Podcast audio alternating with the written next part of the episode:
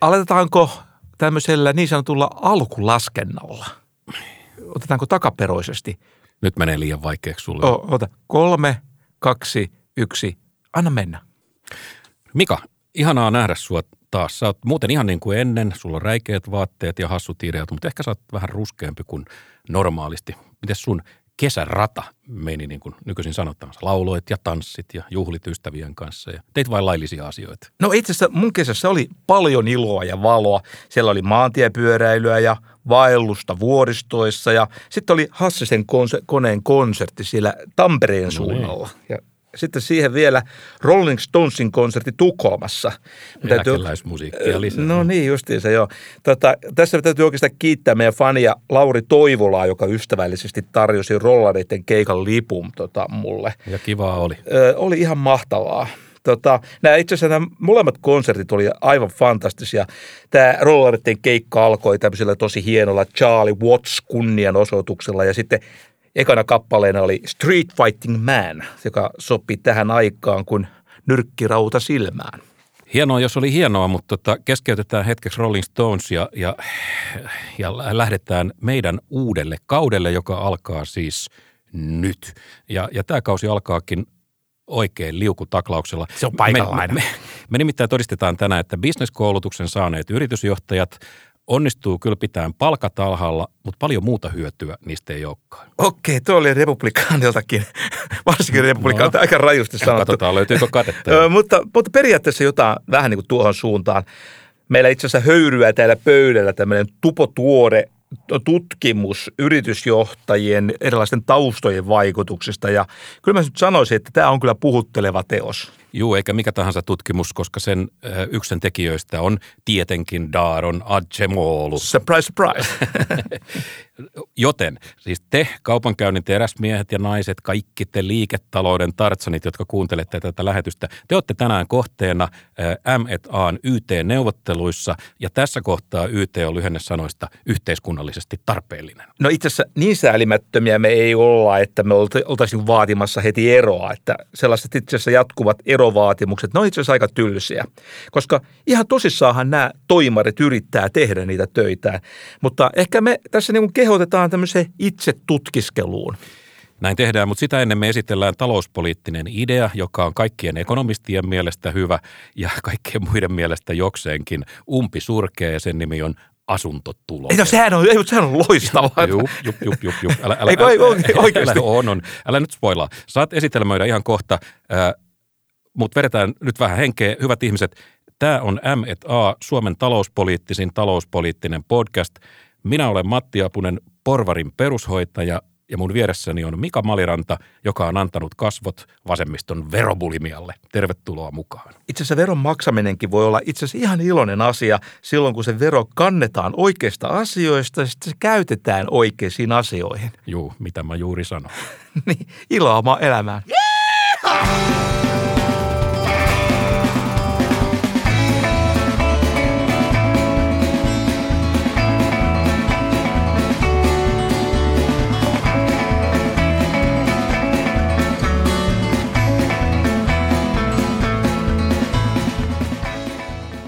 Joo, kesä sitten meni ja uutisia riitti. Me ei nyt puututa siihen, mitkä on pääministerin virka-asunnon äh, normien mukaiset biletysrajat, mutta mitäs muuta meillä oli? Äh, Uniper ja Fortumin miljarditappiot nyt ainakin. No ne tuli ainakin heti mieleen ja niistä on paljon puhuttu. Tämä Uniper teki huhti-kesäkuussa olikin 10 miljardin tappiot äh, ja, ja tota, Fortumille. Ja satuit sä muuten huomaamaan, paljonko on Fortumin ö, oma pääoma? No, se, aika iso summa. se on aika pieni summa. Se on, se on kaksi miljardia. Todahan se iso summa. 232 miljardin taseesta. No okei, jos se suhteuttaa. Se, on, se on alle, alle prosentti. Joo. Ja nyt siis tämä alkukesän tappio ö, on jo nyt – enemmän kuin, kuin valtion tuloveron koko vuotto, tuotto yhtenä vuonna, jos, jos muistan oikein. Se on suunnilleen samaa luokkaa. Ja, ja, ja tällä vauhdilla niin, niin Fortumin oma pääoma niin on syöty kahdessa kuukaudessa. Et jos me ruvetaan laskemaan siitä kesäkuun lopusta, eh, niin, niin suunnilleen sillä hetkellä, kun tämä podcast tulee ulos, niin laskennallisesti sitä omaa pääomaa ei enää ole vau, sanon minä. No mä en ole katsonut näitä numeroita läpi ihan riviriviltä, mutta kyllä nyt useasti on kuitenkin tullut mieleen semmoinen isompi kysymys, että olisiko parempi, että valtiovalta välttelisi aktiivisemmin, että ylipäätänsä yritysten omistamista. Tai sitten jos on kyse semmoisesta, jostain semmoista yhteiskunnallisesti tärkeästä toiminnasta, mm. niin sitten se homma hoidetaan. Niin, niin, että niin kuin, no, näitä jotakin toimia, niin sitten hoidettaisiin vaan se selkeästi liikelaitosmallilla. Kyllä.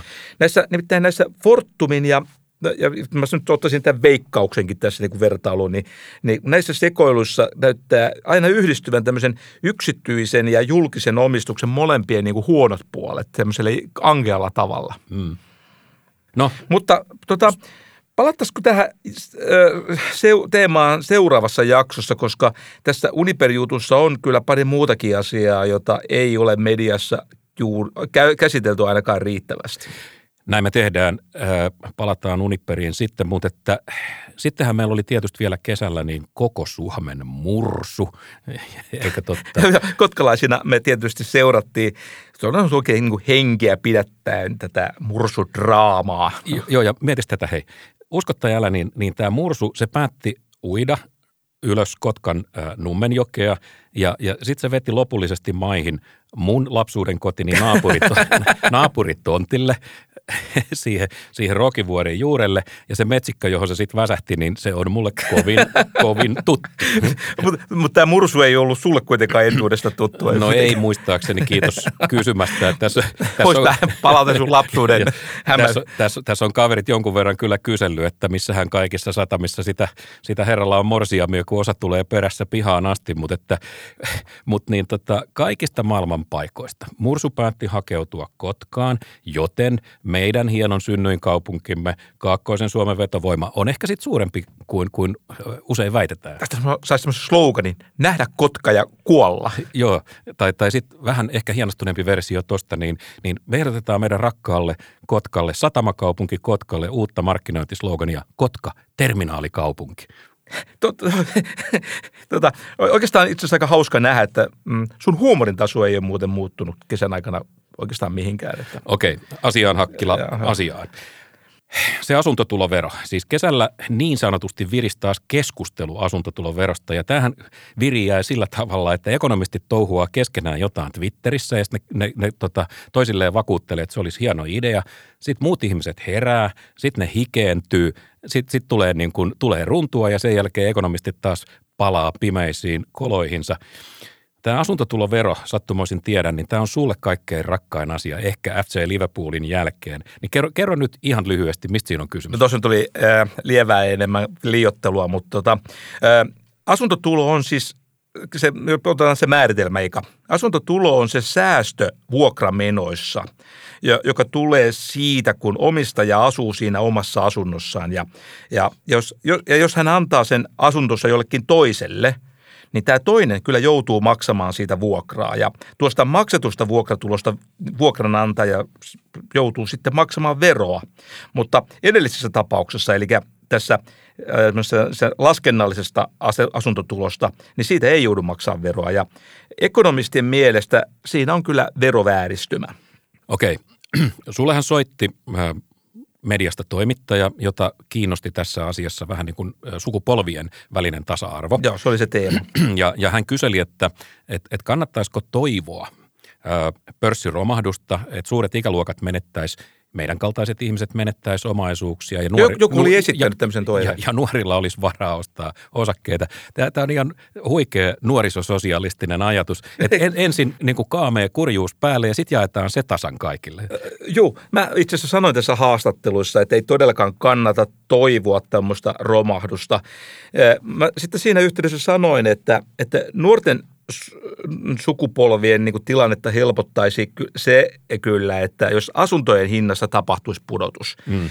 Mut, ja se, sellainenhan saataisiin aikaan esimerkiksi ottamalla asuntotulovero käyttöön. Niin, kun ei saada asuntojen arvoa muuton tuhottua, niin te, teillä on siihenkin konsti, että miten se saadaan aikaisemmin. Okei, no, mutta no. Tavalliset, tavalliset ihmiset tietysti kauhistuu tätä ideaa, koska ensin heidät on ohjattu hankkimaan omistusasunto. Sanotaan, että jokaisella ihmisellä pitää olla oma kämppä ja sitten ne toteuttaa tämän. Ja, ja sitten ne kärvistelee, siinähän kärvistelee sitten niin kuin asuntovelkansa kanssa. Ja nyt te tuutte sanoon, että se heidän velkanin kämppänsä on niin mahtava tulonlähde, että sitä pitää alkaa verottaa. Ja, ja nykyiset inflaatiopaineet niin, niin tähän päälle vielä, niin mä sanoisin, että on ihan ymmärrettävää, että ihmiset pikkusen tästä niin kuin kiihtyy. Niin mitä sä vastaat heille? No mä ymmärrän ja ton kiihtymisen. Ja taustaa vähän, että valtiovaltahan on johdonmukaisesti suosinut omistusasumista niin kuin tämmöisellä veroratkaisulla itse asiassa niin voimakkaasti, että itse käytännössä vuokralla asuminen ei ole taloudellisesti kannattavaa ellei sitten satu olemaan niin pienituloinen, että asumistuki kattaa ison osan näistä vuokramenoista. Sen sijaan keskituloisia kotitalouksia on houkuteltu ottamaan asuntolainaa ja ostamaan sitten se asunto. Ja jos nyt sitten otettaisiin nopeasti käyttöön tämmöinen merkittäväkin asuntotulovero, niin mä ymmärrän oikein hyvin, että kyllähän se koettaisiin epäreiluna ja olisihan se epäreilu. Eikä tämä ole pelkästään reiluuskysymys, vaan tällainen äkkinäinen vero, niin sehän katkaisisi monen asuntosäästäjän selän. Siis tavallaan heillä ei ole laskettuna valmiiksi sellaista, niin kuin, sitä rahaa ei ole missään jemmassa. Niin ja se toisaalta sitten laskisi asuntojen hintoja, mikä suosi sitten niitä nuoria tuota, paremmin, jotka ovat ostamasta ensimmäistä asuntoa. Mutta tota, Täytyy nyt kuitenkin muistaa, että sellaisella kotitaloudella, jolla on paljon asuntolainaa, niin käytännössä niiden ei tarvitsisi paljon maksaa sitä asuntotuloveroa, koska tietenkin kaikki kulut otettaisiin huomioon sitä, sitä verotettavaa tuloa määrit, äh, niin kuin määriteltäessä, esimerkiksi asuntolainan korot. Ja se, joka on hoitanut kaikki velvollisuutensa ja saanut asuntonsa maksettua, niin se aloittaa alusta uudelleen. No, se, siinä tapahtuisi tulonsiirto tavallaan näiltä sitten näille nuorille. Tämä oli se teema, että jos haluttaisiin kyllä, tätä. Kyllä, kyllä. Ja tämä oli tavallaan se, mä sanoinkin, en mä ottanut kantaa, mutta mä sanoin, että jos otetaan annettuna, että haluttaisiin tämmöinen tulonsiirto sukupuolten välillä, niin tässä olisi yksi keino. No, mä en usko ikimaailmassa, että asuntotuloveroa otettaisiin käyttöön. Ja mä sanoin senkin toimittajalle, että en mä niinku tavallaan ole sitä edes tässä esittämässäkään, koska se on niin epäsuosittu. Ja, ja siinä mielessä tämmöinen on vähän niin kuin turhaakin spekulaatiota. Mutta jos tämä asuntulovero otettaisiin käyttöön, niin se pitäisi tietenkin ottaa käyttöön sille vähitellen ja asteittain. Ja, ja sitten tietenkin siinä samassa yhteydessä olisi luontevaa poistaa kiinteistöveroa, eli se korvaisi kiinteistöveroa. No siis sun ja ekonomistien keskeinen argumentti tässä on siis, mä vähän kertaan, on, on, on se, että et, et koska omistusasunnon tuottamaa tuloa tai hyötyä, siis tätä laskennollista vuokramenojen säästymistä ei veroteta, niin silloin ö, muita vaihtoehtoisia sijoituskohteita ei kohdella niin kuin veroneutraalisti. Tämä on täsmälleen se niin kuin ekonomistiikka. No, mutta olisiko tähän neutraliteettiongelmaan, siis olisiko tähän jotain muuta ratkaisua? No on, on, on tuota tietysti. Yksi vaihtoehto olisi vapauttaa asuntojen vuokratuotot veroista. Sanoppa, sanoppa uudelleen. En olisi uskonut, että tämä tulee sun suusta. No ehkä mä jatkan vielä, että, että tietysti se tulisi julkiselle niin. taloudelle todella kalliiksi ja siitä koituisi monenmoisia ongelmia. No tähän pakettiin kyllä sopisi sitten se, että sitä kiinteistöveroa nostettaisiin sitten oikein kunnolla, mm. että korvattaisiin sitten ne menetetyt tulot sitä kautta. Itse mä oon vähän miettinyt sitä, että, että kiinteistöverojen arvon määrittelyssä voi olla usein vaikeuksia ja tästä voisi tulla merkittävä ongelma ennen kaikkea sitten siinä tilanteessa, jos se kiinteistöveroaste alkaisi olla niin kovin korkealla tasolla. No tässä nyt puhutaan siis sukupolvien välisestä epätasa-arvosta, mutta siis sittenhän meillä on toinen epätasa-arvo-ongelma, joka on, on vielä akuutimpi ja aika, aika iso tai tosi iso, ja se on tämä alueellinen te, äh, epätasa-arvo, joka tarkoittaa siis sitä, että jossain osissa Suomea taloilla ei ole enää äh, käytännössä minkäänlaista vakuusarvoa. Pankki ei anna niitä vastaan lainaa, ja se on tietysti ihan kauhea tilanne.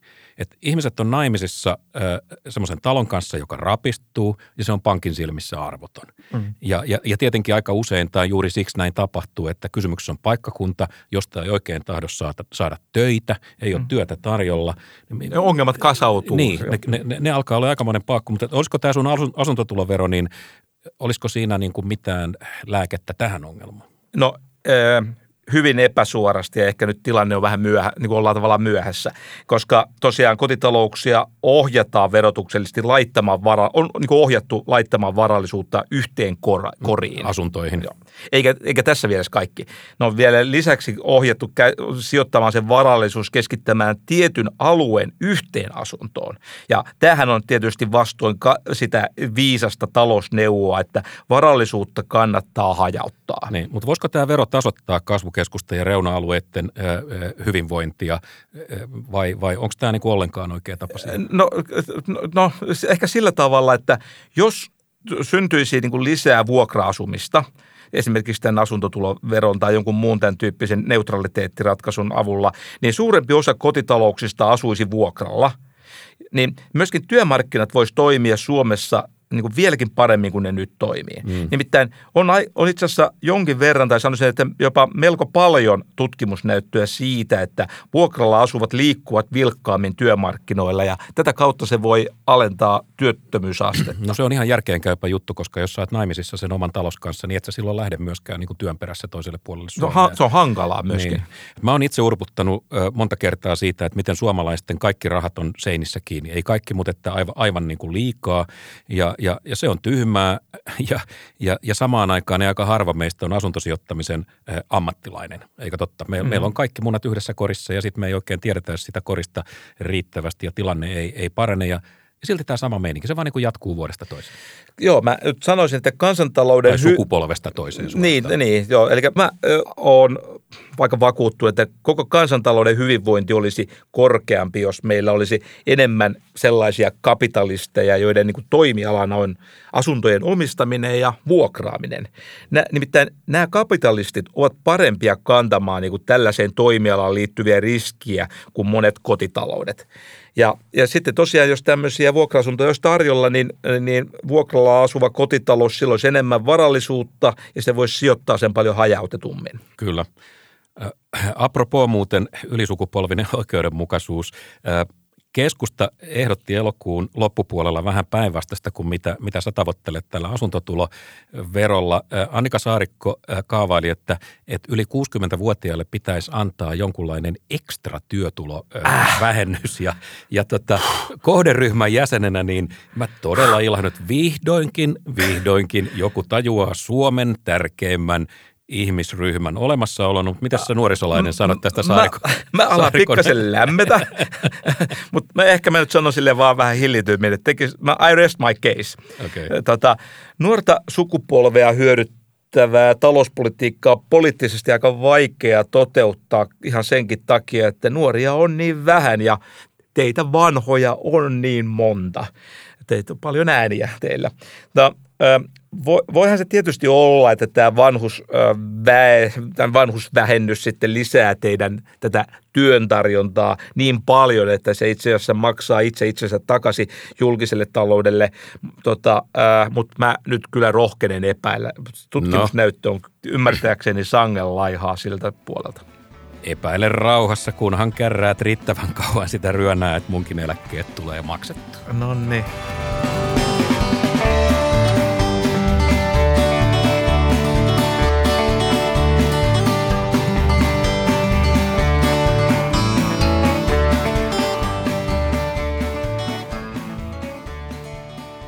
Johtaminen, Mika. Tämä on, tämä on meille rakas aihe. Me on niin. käsitelty sitä tässä ohjelmassa ennenkin ja, ja, ja kerran me muun muassa todettiin, että, että yritysjohtajien joukossa psykopaattien osuus on hällistyttävän niin. suuri. Tämä ei ollut vitsi, vaan ei, se, se, se, se perustui se, oli tiedettä. Se oli tiedettä. Se oli tiedettä joo. joo. O, ja on, me, niitä muutenkin kehuttu. On tutkimusnäyttöä, että suomalaiset johtamiskäytännöt pärjää itse asiassa tosi hyvin tämmöisessä kansainvälisessä vertailussa. Tämä on niin kuin tämmöinen jo muutaman vuoden takaa tämmöinen tulos. Huippulaadukas tutkimus.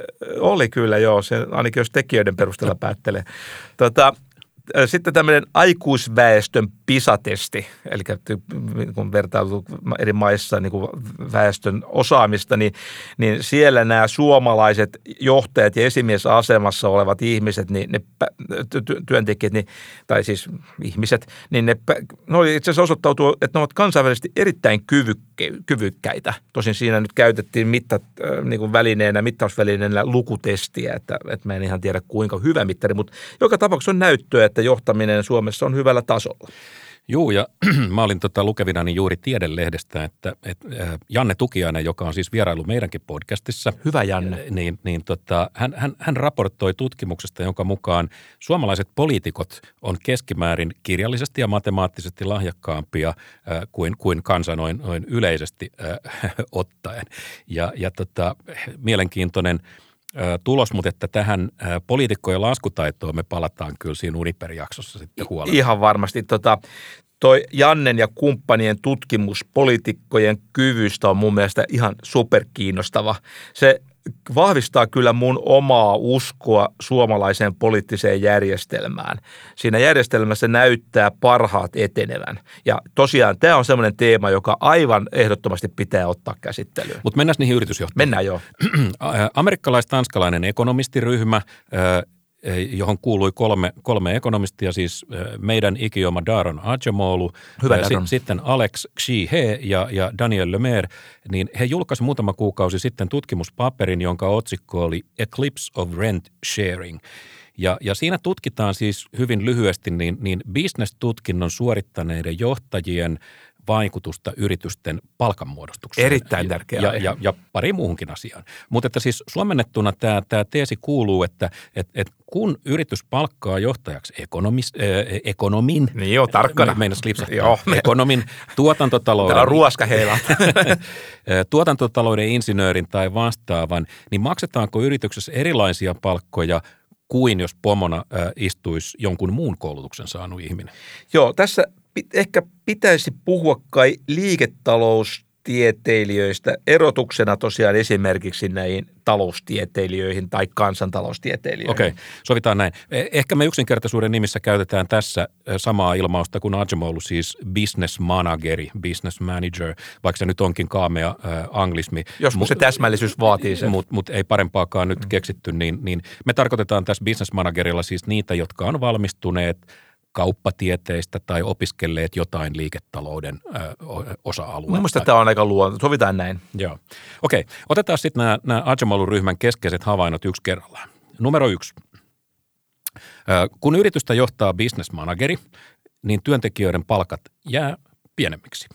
Ja data kertoo, että viiden vuoden periodilla business managerin johtaman firman palkat Amerikassa – johtamien firmojen palkat Amerikassa oli pienentynyt 6 prosenttia ja Tanskassa 3 prosenttia, siis suhteessa siihen vaihtoehtoiseen maailmantilaan, jossa toimitusjohtajana on, on business managerin sijasta joku muu. Niin se on tärkeä, siis se ei ole absoluuttinen, vaan suhteessa tähän vaihtoehtoon just näin, counterfaktuaaliin, niin kuin taloustieteilijät kutsuu.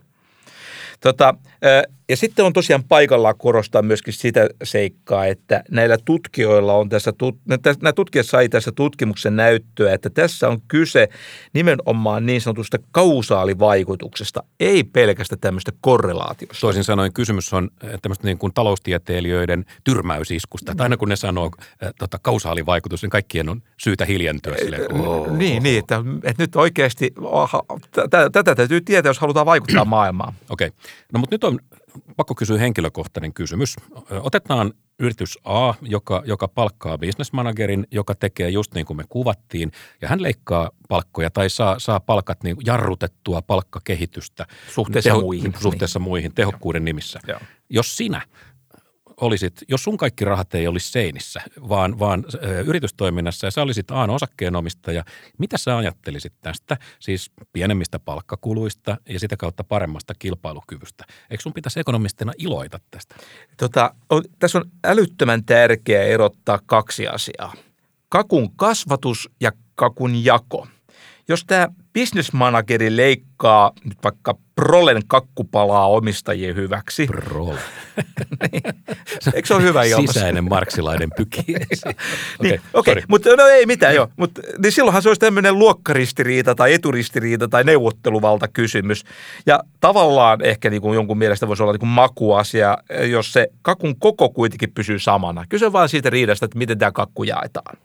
Mutta tota, se, mikä tässä on äärimmäisen tärkeää, että Atsemolu ja kumppanit huomauttaa, että tämä itse asiassa ja tämä on itse asiassa se, mitä siellä bisneskoulussa niin kuin usein opetetaan. Eli se bisneskoulussa opetetaan, että johtajan tehtävä on niin kuin minimoida kuluja ja niin kuin ajaa omistajan etua niin kuin niin. tavallaan prolejen kustannuksella. Mutta hän, häntä he velvoittaa hiukan lakikin. No, tavallaan joo. joo nimenomaan, tai just nimenomaan laki siihen, että se tehtävänä on niin kuin maksimoida sen omistajien voitot. Ja yksinkertaisin tapa ikään kuin ajatella, ikään kuin noudattaa tätä lakia on niin kuin leikata prolejen palkkaa. Okei. Okay. Tota, ja siinä mielessä tämä on ikään kuin, ne toimii vähän niin kuin koulussa on opetettu ainakin jossain mielessä. No, mutta mikäs, tota, mikäs tässä nyt sitten, mä, mä yritän toista kautta, mikä tässä on, on väärin, koska eikö tämä jännite on tavallaan just sitä kilpailua, jota me kaipaillaan aina ja kaikkialle.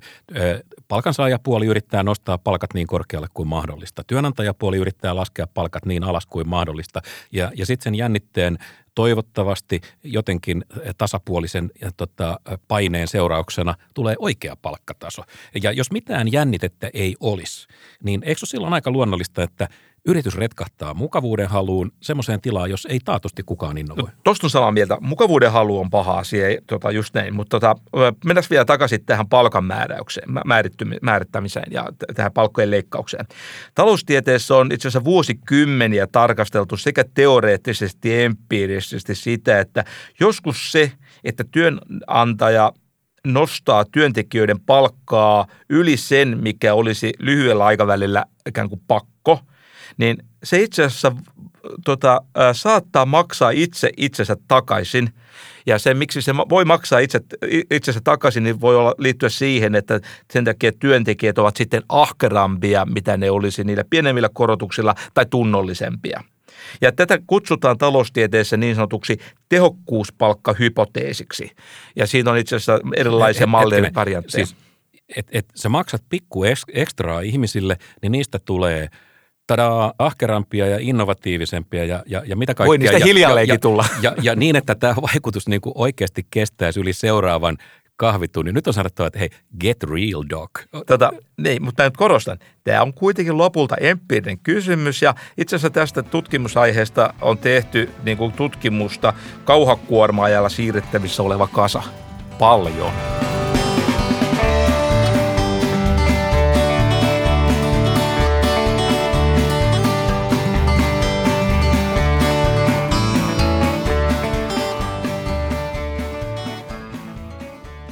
Otetaan sitten äh, Team Ajamolun havainto numero kaksi.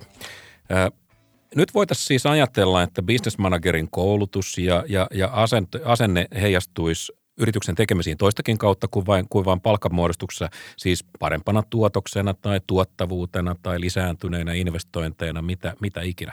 Mutta ei, sanoo Pyhä Daaron. Äh, ja, ja tämän tutkimuksen mukaan, niin siis noin karkeistaan, niin business managerit ei ole sen tuottavampia kuin muut tai, tai siis muulla koulutuksella varustetut johtajat. Ja, ja, ja niin nyt, nyt, nyt, menee aika, nyt menee aika heviksi. Tämä on kyllä aikamoista. Joo, tämä on minusta todella olennaista. Eli vaikka nämä business managerit siis pienentävät tätä prolen kakunpalaa, niin omistajien kakunpala ei kuitenkaan kasva. Ja nyt jos me lasketaan nuo kakunpalat yhteen – niin me huomataan, että koko kakku on pienentynyt. Ja mitä tämä tarkoittaa? No tämä tarkoittaa sitä, että business managerit, ne pienentävät tätä kansantalouden tuotantoa – ja, eli ne tavallaan heikentää kansantalouden hyvinvointia, jos siihen hyvinvointia laske, jos se lasketaan niin kuin kapitalistien ja prolejen hyvinvoinnit niin kuin yhteen. Mutta eikö tämä sukin mielestä aika, aika erikoinen havainto, kun siis... Hätkähdyttävä. Et, et, jos kysymys olisi pelkästään palkanleikkauksesta, niin, niin ok. Siinähän pystyy epäonnistumaan nyt kuka tahansa kamreeri. Se, se, se, se ei ole, se ei ole niin kuin vaikeaa. Mutta tuntuu niin kuin jotenkin uskomattomalta, että me koulutetaan tällainen jengi, siis annetaan parhaita resursseja ja, ja, ja suurin piirtein piirtein parasta opetusta, mitä, mitä rahalla saa. Ja terävin porukka vielä. Ja sinne valikoituu hyvä joukko. Ja sitten sanotaan, niin kuin, että ne feilaa johtamisen ihan keskeisillä osa-alueilla. Joo, puhu, usein puhutaan siitä, että johtamisessa syyllistytään tämmöiseen niin sanottuun osaoptimointiin. Jos mutta jos edes siinä yhdessä tehtävässä nämä business managerit eivät onnistu kunnolla, eli tässä omistajien vaurastuttamisesta, siis minkä sanoo niin kuin lakikin, niin mitä perkelettä siellä bisneskoulussa sitten oikein opettaa? No, tuttu soundi tuossa, tuossa lauseessa. Oliko siinä Mauno siinä oli, siinä oli se, Mutta siis varsinkin tämä investointiosuus, niin se hämmentää mua, koska äh, luulisin, että bisneskoulun käynyt äh, ihminen ymmärtäisi aika kirkkaasti investointien merkityksen. Investoinnit on tärkeitä yrityksen uusiutumisen kannalta ja da, da, da eikö niin? Tämä on ihan selvä, joo. joo. Mutta että nyt tulee niin kuin väkisin mieleen sellainen ajatus, kun mä yritin selittää tätä itselleni, että olisiko tässä kysymyksessä, olisiko näillä ihmisillä jonkunlainen harha, siis optimoidaan tuottoja liian lyhyellä jänteellä. Et, et tota, niin kuin Warren Buffett sanoi, että kun sä muutat bisneksen aikajännettä, niin kaikki muuttuu. Mm-hmm. Ja, ja, ja, ja nyt me tullaan jälleen siis eh, kerran näihin kannusteisiin. Ja, ja tavallaan mun retorinen kysymykseni kuuluu, että ajaako johtajien kannusteet, jotka on aina väkisinkin aika lyhyen aikavälin juttuja, tämän vuoden, parin mm-hmm. vuoden juttuja, niin ajaako ne siihen, että näiden johtajien aikaperspektiivi lyhenee ja sen mukana koko liiketoiminnan olemus? Toi on kyllä mahdollista. Ja lisäksi usein nämä pitkän aikavälin hyödyt, niin ne tulee itse asiassa aika monien semmoisien aika, aika abstraktien, aika vaikeastikin ymmärrettävien ja aika vaikeasti havaittavien mekanismien kautta. Ja silloin voi olla houkuttelevaa olla niin kuin välittämättä niistä mekanismeista, kun niitä ei näe. Ja sitten jos tämä on se tilanne, niin mitä sitten tehdään? Niin. Kaivetaan Excel-taulukot esiin ja sitten aletaan laskea niin kuin saman vuoden rivejä yhteen. No nyt oikeuden ja kohtuuden nimissä, niin, niin mun on sanottava, että, että mulle kyllä tulee tota mieleen heti yksi elävän elämän todiste päinvastaisesta toiminnasta. Mun on pakko kertoa Tämä on hyvä, sulla on aina näitä esimerkkejä. Mä, mä haluan kertoa tämän. siis kysymyksessä oli, oli tota, silloinen aamulehtiyhtymän myöhemmin Alman Median toimitusjohtaja Matti Pakkaleen. Mun, mun, mun, mun, mun ö, ylin ö, esimieheni ö, siihen aikaan ja, ja mun käsittääkseni hän oli. Ja, ja, ja tota, ö, mä muistan, kun me istuttiin silloin lama-aikana jossain sellaisessa kokouksessa, jossa, jossa tota, yhtiön eri johtajat tuli sitten niin tämmöisten leikkauslistojen kanssa, höylätään tästä ja juusto höylätään tuosta ja 5 prosenttia pois tästä. Ja, ja ei mitään, mutta tätä niin kuin loputonta leikkaamista ja höyläämistä ja lopulta mä muistan, kun Matilla rupesi niska punottaa ja sitten se hikeentyi täysin ja sanoi, että kuulkaa – että juustohöylääminen, se on lahjattomien laji. Tämä peli ratkaistaan uusilla tuotoilla. Menkää takaisin tai men, menkää pois ja tulkaa takaisin sit, kun teillä on jotain uutta esitettävää. Ja tämä jäi mulle pysyvästi mieleen. Toi, eikö, toi, eikö kiinno... aika, aika hyvin niin kuin tiivistetty liikkeenjohtamisen? Erittäin yksi? hyvin, erittäin hyvin. Eli hän oli business manageri. Ehkä, ehkä johtopäätös on se, että me puhutaan keskiarvoista, että business managerien keskuudessa on niin sanottua vaihtelua. Joo, mutta mut tästä juuri on, on niin kuin kysymys. No, nyt tota, äh, tästä Acemolun paperistahan käy ilmi, että et, et Amerikassa bisnesmanagerien alaisuudessa työskentelevien osuus on kasvanut itse asiassa aika paljon. Siis vuonna 80, kun me oltiin nuoria, heitä oli 26 prosenttia työvoimasta. Siis mm-hmm. joka, joka, neljä, määrä. joka neljäs oli, oli suurin piirtein sieltä, sieltä puolelta tullut. Mutta vuonna 2020, siis nyt, heitä on 43 prosenttia eli lähes puolet. Mm. Ja tämä on iso prosentteina, prosenttiyksiköinä ja, ja, ja kertoo siitä, että et, et, et suomeksi sanottuna niin yhä useampi yritys palkkaa johtajakseen kauppatieteilijä. Siis nuo luvut ja varsinkin noin muutokset on tosiaan jo niin suuria, että nehän näkyy jo koko kansantalouden tunnus, tunnusluvuissa ja siinä mielessä kansantaloustieteilijätkin ovat tota, niin kuin ihan perustellusti kiinnostuneita näistä tuloksista. Ja, ja nuo havainnot ja nuo luvut tarjoaa ainakin mahdollisen selityksen muun muassa sille, että miksi tämä työn tuloosuus kansantulosta, eli palkansaajien kakunpalla tästä koko kansantalouden kakusta on pienentynyt suhteessa omistajien kakunpallaan itse asiassa Yhdysvalloissa ja monessa muussakin maassa. Ja jos todella pitää paikkaansa se, että bisnesmanagerit saavat aikaan tätä kakun pienenemistä, niin kuin tuossa edellä puhuttiin, niin se kyllä, sekin voisi tarjota selityksen sille, ainakin osa, osa sille, että miksi kansantalouden tuottavuuden kasvu on niin merkittävästi hidastunut esimerkiksi Yhdysvalloissa 2000-luvulla. Ehkä tähän olisi paikalla taas todeta, että mene ja tiedä. Niin, noin sä sanot aina, kun sä ensin olet löytänyt syyllisen, mutta tota, kyllä tässä nyt täytyy sanoa jo, pikkusen tämä alkaa mua silleen niin kuin epäilyttää, että tässä on nyt siirretty melkoinen kakumpala Demarilta toiselle, siis Adjemolulta sulle, että koitas nyt pyyhkiä suklaat suupia. Okei, okay, sä sanoit, että tässä on nyt kysymyksessä ihan oikeasti niin, niin syy ja seuraus. Just, X ja vaikuttaa kau, yhyn. Kausaalinen suhde, eikä korrelaatio. Ja sitten tässä on kysymyksessä amerikkalainen ja tanskalainen Nimenomaan, aineisto. käytiin vielä kahta aineistoa Ka- vielä erikseen. Mutta onko meillä Suomessa vastaavaa dataa? Tämähän on tuo huippu kiinnostavaa, että pystyttäisikö, tämä, pystyttäisikö tähän tekemään niin rinnakkaistutkimus Suomessa? Tota, itse asiassa meillä on luultavasti jopa vielä vielä paremmat aineistot kuin Tanskassa, koska meillä voidaan Suomessa linkata nämä toimarit, työntekijät ja yritykset yhteen, niin kuin Tanskassakin, mutta sen lisäksi me voidaan linkata myöskin näiden yritysten omistajat ja näistä kaikista nähdään vielä historia. Eikä ja vielä, vielä kaiken tämän päälle. Ja vielä lisäksi näihin voidaan yhdistää johtamiskäytäntöjen tasoa tota, mittaavia ää, tietoja toimipaikka-aineistosta. Ja mä sanoisin, että nämä suomalaiset aineistot, niin ne on kyllä todellinen kultakaivos nimenomaan tai muun muassa tämän aihepiirin tutkimiseen. No ja, sit hommiin vaan. No itse asiassa Laporessa yllätys, yllätys, ollaan vähän valmistelemassa tällaista hanketta. Joo. Mä yritin tuossa miettiä hätäisesti, että ketä nämä ei-business managerit sitten vois, vois niin kuin olla meidän, äh, meidän ympäristössä. Ja, ja mulle ei nyt heti tule mieleen kovin monia merkittäviä yritysjohtajia, jotka olisi muita kuin, kuin, kuin kauppakorkean tai, tai, tai tuotantotalouden äh, läpikäyneitä. Ja, ja sitten näistä muista niin varmaan valtaosa on varmasti, siis jokseenkin varmasti jonkun lajin äh, insinöörejä, mutta, että, mutta humanisteja... No, no aika varmasti joo. Kansantaloustieteilijöitä on häviävän pieni määrä. Nalle. no, niin, Nalle, Nalle, Nalle, Nalle on ekonomisti. Joo, joo, ellei hän ole pätevöitynyt sen jälkeen muilla koulutusaloilla.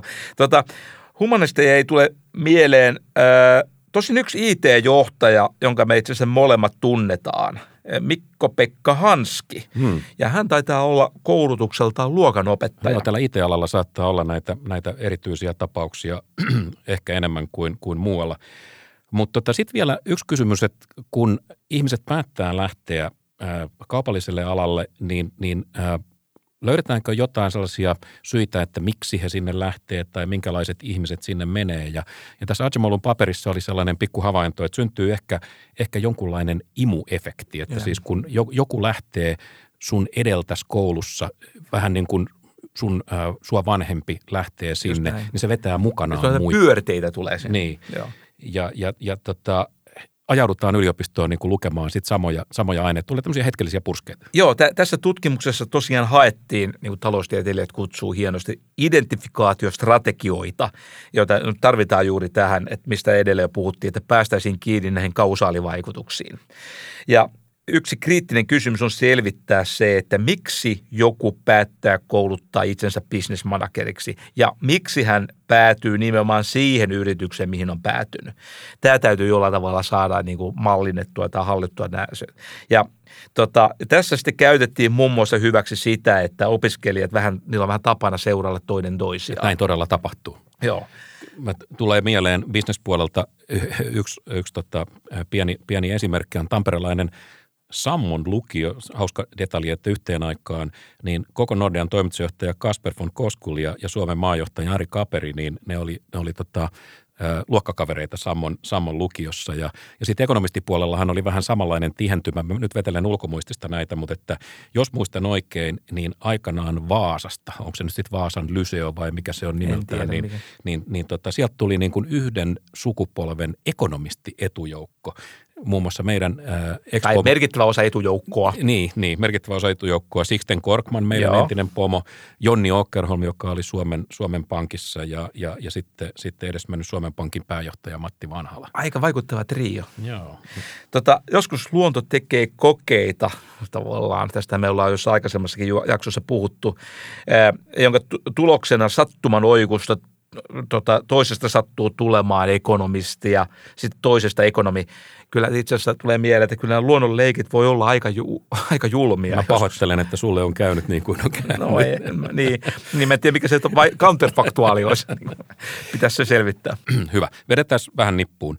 Siis aikamoinen tuomio tämä, tämä Archimolun paperi on tälle, tälle äh, bisnesjengille. Siitä tulee kuva ihmisistä, joilla on, on sinänsä niin kuin valtava määrä vaikutusvaltaa. Ja niitä kuunnellaan paljon. Niitä kuunnellaan paljon yhtiössä tietenkin, mutta että myös yhteiskunnallisesti. Ja sitten samaan aikaan sanotaan, että nämä on ihmisiä, jotka ei näe metsää puilta, josta nyt tiivistää. Raju väite. Niin, niin tota, Jees, mutta, että, mutta yksi tärkeä pointti vielä. Nyt kun me on esitetty näin voimakkaita syytöksiä, niin annetaanko me puolustukselle minkälaista... Ollaan esitetty puhe- argumentteja vaan. Okei, okay, hyvä on. Mutta että äh, niiden luonne on hiukan painostava. niin, niin annetaanko me puolustukselle nyt ollenkaan puheenvuoroa vai, vai mennäänkö me tässä nyt ihan sopusasti tämmöisessä sosialistisessa inkvisitiohengessä, että ei täällä syyttömiä syytetä? Joo, ei, ei me sellaiseen sosialismiin lähetä. Tehtäisikö me nyt sitten niin, että kokeillaan ihan jotain uutta juttua? Että esitetään mm. tässä meidän podcastissa kaikille meidän sadoille tuhannille kuuntelijoille tämmöinen avoin haaste tai kutsu. Uusi ja avoin. Nyt kuulostaa vaaralliselta. siis kaikille Suomen business managereille tämmöinen mahdollisuus tulla meidän seuraavaan jaksoon todistamaan, että, että me tai itse asiassa Daron Atsemolu ja hänen kaverinsa ovat väärässä.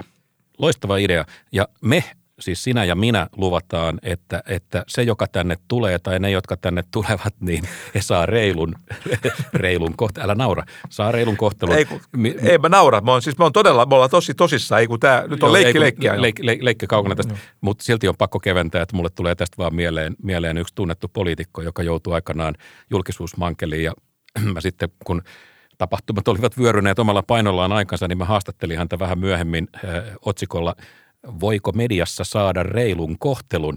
Ja muistan aina, kun tämä poliitikko katsoi mua hetken aikaa ja sanoi ja vastasi, että kyllä voi samana päivänä, kun Jänis saa haulia. Toi on ihan hyvä. Toi on jonkun trauman läpikäynyt.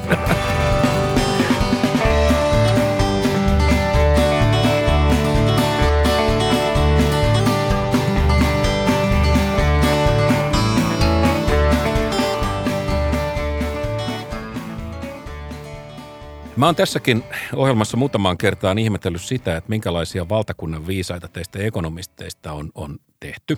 Tehän olette nyt siis nykymaailmassa vähän samanlaisia hahmoja kuin siinä velipuolella. Ei meitä tarvinnut tehdä, me ollaan Niin, kyllä, kyllä tota, siinä velipuolikuun klassikko-sketsissä, mä en, mä en tiedä, muistatko se semmoinen, siinä on automekaanikko, siis semmoinen tyyppi, jolla on vastaus kaikkiin kysymyksiin. Se on siellä rasvamontussa ja sitten siihen tulee sellainen mamma kyselemään, että mistä lähtee bussikorjalle. Laituri seitsemän. Kaulakoru hukkui, tuleeko takaisin? Ei tule. Pirkka-Pekka Petelius. Joo, Pirkka-Pekka Petelius. Te olette vähän, te olette nyt vähän samanlaisia. Toi, toi oli hyvä sketsi, mä tykkäsin siitä. Ö, ö, niin kuin aikaisemmissa jaksoissa on tämäkin todettu, niin ö, taloustieteen työkalupakissa, siellähän on valtavasti erilaisia työvälineitä, meisseliä ja talttaa ja näillä välineillä sujuu hyvin itse asiassa monenlaisten pulmien ratkominen. No just kun mä luulin, että kaikki on suurin piirtein nähty, niin sitten tulee Hesari ja tekee jutun, jossa etsitään Suomen parasta ekonomistia. Mm. Siis tietyllä tavalla järjestetään ekonomistien missikisat. Ja ja te menette retkuun. Siellä te taas kommentoitte ihan naamapöryslukemilla, että onko Niku Määttänen parempi ekonomisti kuin Bengt Holmström, eikä kukaan sano, että nyt pelit sees ja takaisin töihin. Onko teidän pakko kommentoida aina ihan kaikkea? Emil Elola, siis hän on siis se toimittaja, joka kirjoitti tämän jutun, niin hänellä oli mun mielestä tässä ihan osuva piikki. Tota, hän totesi siinä, että aika monet taloustieteilijät ovat aika haluttomia vastailemaan toimittajien monenmoisiin kysymyksiin. Mutta kun sitten kysymys koski ekonomisteja, niin jopas jopas, vastausprosentti nousi tuommoiseen Stalinin aikaisiin äänestysprosentteihin. 101. 120 prosenttia, joo. Tota, äh, niin, koska siihen äänesti jotkut sellaiset, joilla ei ollut edes lupa äänestää. Niin. No, no nytkin tota, äh, ekonomistit sitten kommentoivat anonyymisti. Totta kai, sellaista selkärankaisuutta. Mutta miksi et sä vois sanoa julkisesti, että vaikka sinä voisit sanoa, että Mika Maliranta on tosi hyvä ekonomisti. Pitääkö mun tehdä sekin? Oh, toi, toi, oli, toi oli tosi kauniisti sanottu. Et, vai sanot se sen takia, kun sä tykkäät mun huumorintajusta vai mikä? No, eh, mutta mennään tuloksiin. Siis tämän, okay. tämän kauneuskilpailun voitti Roope Uusitalo, jota me molemmat arvostetaan, eh, arvostetaan todella paljon, hyvä Roope. Eh, mutta että siis monet saattoi yllättyä siitä, että hän voitti esimerkiksi Bengt Holmströmin, jolla on plakkarissa Nobel ja muutamia muita pikkusaavutuksia. Tai, Juuso Välimäki, okay, joka, joka, joka on, on sit, kovan tason myös, erittäin kovan tason kansainvälinen tekijä. Niin, äh, mutta että ehkä tässä nyt sitten mietittiin äh, enemmän osallistumista talouspoliittiseen keskusteluun. Joo, ja to, tämä sinänsä mun mielestä oli niin kuin aika loogista, koska Roope on tosi aktiivinen ja lahjomaton ja äh, voisi sanoa, että tinkimättömyydessään välillä – oikeastaan suorastaan julman kuuloinen, niin kuin joku näistä haastatelluista siinä totesi. Kannattaa muuten lukea Heikki Pursiaisen, siis ekonomisti hänkin, niin, niin tuore artikkeli Maastrichtissa, jos, Maastrichtista, jossa tota, Superhessu arvioi Roope Uusitaloa ja, ja, ja siinä vähän niin kuin sivussa muitakin ekonomisteja ja vetäsee kyllä semmoiset taloustieteen jäsenten väliset, että siinä, siinä ta, ta, ta, oli, oli tavallisen tallaajan permanentti oikeenee, että vähän niin kuin Harry Potteria mukailen, että moni, moninaiset ovat velhojen kiista. Joo, ei kun sehän, siinähän käytiin siis tosi tärkeää ja kiinnostavaa tämmöistä tieteen filosofista keskustelua. Se kysymys oli, että mikä on taloustieteessä teorian ja emp- alkuperijän suhde ja merkitys. Erittäin kiihottavaa. No, säkin pääsit missikisoissa palkintosijoille, onneksi olkoon siitä. Ennen muuten missikisoissa valittiin lehdistön ihannetyttö ja, ja tota, sä, sä olisit varmaan ollut se. Mutta syntyykö ero Roopeen, niin tuliko se iltapuku vai, vai, vai uimapuku kierrokselle? No tota, mitä? Roope on mua kuukauden vanhempi ja taitaa olla pari senttiä pidempi, että syntyisiköhän se ero siitä? No ehkä se syntyy siitä. Hyvät kuulijat, tästä alkoi M&A:n uusi Jotostalouden ankarassa maastossa. Me kuljetaan, Suomi kulkee kohti katastrofien talvea, siis kohti sähköpulaa, kohti raivoisaa inflaatiota ja kohti eduskuntavaaleja. Mun korvissa alkoi nyt soida Hassisen koden kappale Reippaana käymme rekkain alle. Oli muuten tosi mahtava konsertti vielä kerran juo Marsissa johtokunta pullon pohjaan, kohtaskaan ja Vabis koko maailmaa ohjaa. Kato, vanha mieskin tuntee vähän rocklyrikkaa.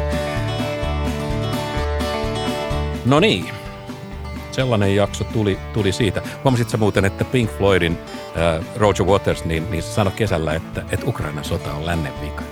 Joo, joo, joo. Mä, mä, mä luin ja olin pöyristynyt.